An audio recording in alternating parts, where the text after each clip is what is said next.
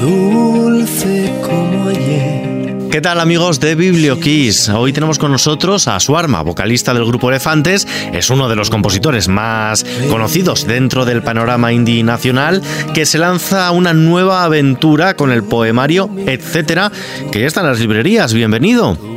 Hola, ¿qué tal? ¿Cómo estás? ¿Qué nos vamos a encontrar en estas páginas?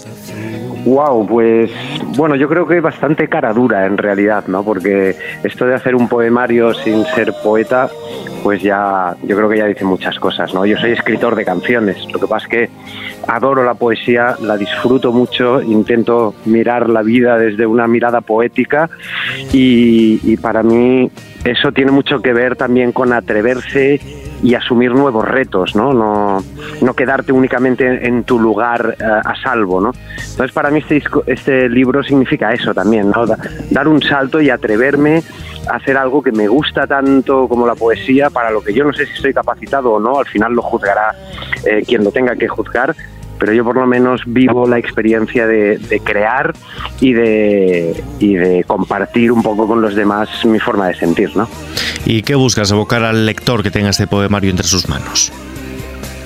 Bueno, creo que en realidad el, el fin es el mismo que te estoy diciendo, ¿no? Que, motivar a alguien también de alguna manera, ¿no? Que a lo mejor hay alguien que lo lea y de repente diga, oye, yo también puedo escribir, ¿no? O, o yo también puedo pintar de repente, ¿no? Yo creo que muchas veces hacemos las cosas pensando en el resultado, ¿no? En voy a pintar un cuadro y tiene que ser bonito, o voy a escribir un texto y tiene que gustar, o, eh, y creo que en el proceso en sí mismo de hacerlo y de crear está la parte más importante, ¿no? Por supuesto que si te sale fantástico y gusta a todo el mundo, pues tiene un plus, ¿no? Pero realmente eso no cambia las cosas al final, lo que cambia en uno mismo es el hecho de hacerlo, ¿no? Entonces, pues ojalá este libro le, diera el empujoncito a alguien para decir, oye, pues yo también voy a escribir, yo también voy a inventarme una canción, o yo también voy a hacer algo creativo, porque me parece que en toda la parte creativa hay, hay una esencia muy importante de la vida y de la libertad. Sí, antes de abordar otros asuntos de este poemario, etcétera, ¿Por qué has elegido este nombre que además del título del libro también es la pieza con la que cierras el recopilatorio? Bueno, me parece un nombre sugerente, etcétera, ¿no? Etcétera es todo aquello que no hace falta nombrar porque ya das un poco por supuesto, ¿no? Y, este libro no, no, es necesario, no es necesario para nadie, ¿sabes? Y para mí en eso radica lo, lo importante, ¿no? Es Tú lo lees porque quieres ir a buscar eso y porque te fijas también en aquello que no es tan importante y no es tan esencial. De hecho, eh, para mí las cosas eh, no esenciales acaban siendo las más importantes, ¿no? Y, creo que ahí es donde existe también la poesía, ¿no? Como decíamos, y la mirada poética creo que está también en, en ver las pequeñas cosas, no aquello que es tan evidente, sino buscar un poco más, ver, ver un poco detrás de esas cosas, el misterio, y creo que etcétera, pues de, de, una forma más sugerente entraba en ese, en ese terreno. Lleva ya unas semanitas publicado este libro, etcétera. ¿Qué feedback estás teniendo por parte ya de los, de los lectores? Bueno, de momento todo lo que me está llegando es fantástico y supongo que también porque le llega primero al público mío, ¿no? Al público que escucha mis canciones y al público que de alguna manera ya de antemano ya les gusta lo que hago, ¿no? Entonces la respuesta está siendo muy buena.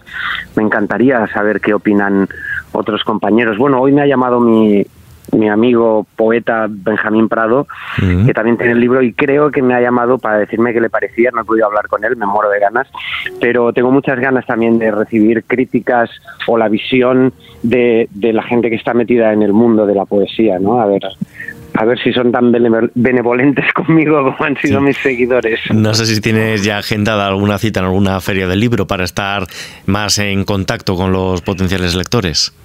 Bueno, estuve, estuve ya en San Jordi, lo que pasa es que acababa de salir realmente el libro y, sé que hay alguna cosa más por parte de la editorial, pero es que entre estos, los conciertos que tengo yo, etcétera, etcétera, tengo hay un follón tremendo de fechas y tampoco querría darte una fecha y, y equivocarme, que es lo que probablemente pasará.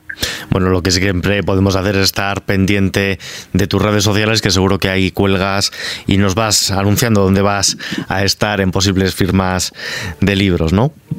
Eso es, sí, en mis redes sociales, ahí voy un poco contando todo y, y, cualquiera pues que esté interesado puede acudir allí. No sé si me permites preguntarte cuánto tiempo llevaban estos poemas en el cajón y qué es lo que ha, te ha animado a publicar estos textos. Bueno, yo hace tiempo que escribo, ¿eh? la verdad. Eh, sobre todo yo soy compositor de canciones, ¿no? Pero, pero hay una hay una parte de escritura ahí eh, que he practicado siempre y tengo un montón de textos y un montón de poemas y un montón de frases ahí guardados, ¿no? Pero cuando me, me llamaron un poco para ver si me interesaba escribir algo ya un poco más concreto y un poco más serio, pensé que lo que haría eh, iba a ser una recopilación de alguna manera las cosas que ya, te, que ya tengo, ¿no?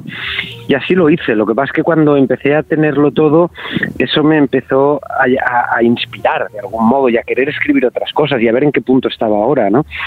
Entonces todo lo que está escrito ahí es nuevo. Hay, hay un texto que se llama Efecto Bola de Nieve y, y alguna cosita más que quizás son un poquito más antiguas, pero todo el material es reciente y es, es una fotografía también de, de mi momento emocional, de mis inquietudes y de mi forma de ver las cosas.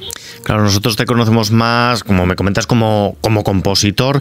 No sé si te ha sido ahora un poco complicado, por decirlo de alguna manera, escribir sin tener en mente la, la melodía de, para acompañar la letra.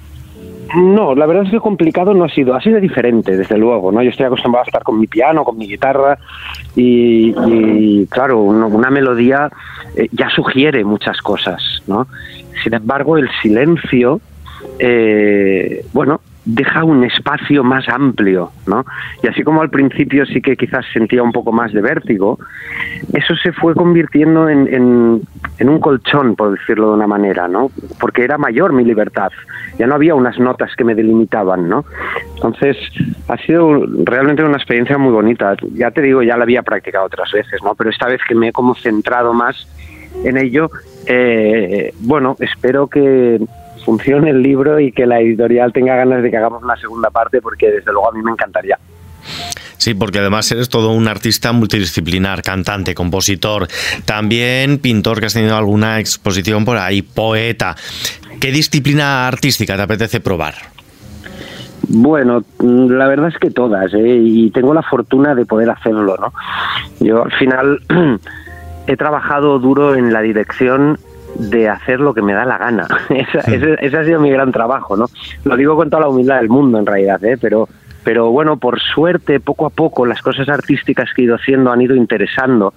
Y, y, bueno, pues como dices, puedo escribir canciones, las puedo hacer con mi grupo, las puedo hacer también en solitario, porque también saco discos en solitario.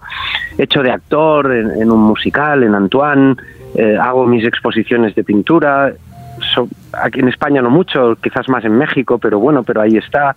Ahora la poesía, eh, la fotografía me encanta, la escultura, por ejemplo, nunca lo he hecho, pero me encantaría, pero vamos, realmente me parecen todas la misma, por decirlo de una manera, ¿eh? claro que tienen formas muy distintas, ¿no? Pero nace desde el mismo lugar, ¿no? Desde, desde las ganas de jugar, eh, desde las ganas de compartir, desde las ganas de construir algo desde la nada y bueno, yo he basado mi vida un poco en eso, ¿no? En, esa es una parte que yo tengo cultivada de mí y me he especializado quizás más en las canciones, en, ser un hacedor de canciones, pero vamos, todo, todo lo que sea crear eh, me fascina. Sí, me comentabas que la, tus exposiciones como pintor especialmente han sido en México, no sé si hay planes para llevar este libro al otro lado del charco. Bueno, allí también con Elefantes tenemos muchos seguidores y mi carrera en solitario pues también está bastante consolidada y hay mucha gente de allí que pide el libro aquí, entonces se lo mandan. Eh, no hemos hecho ninguna edición especial para México porque ya creo que ya, ya no hace falta, ¿no? ahora ya es muy fácil eh, que lleguen los libros allí. De momento no tenemos ninguna presentación allí, pero probablemente lo hagamos coincidir con alguna gira de elefantes o alguna gira mía en solitario. Y, y, lo presentemos. Todo se andará poco a poco. No sé si para terminar nos puedes leer alguno de tus poemas.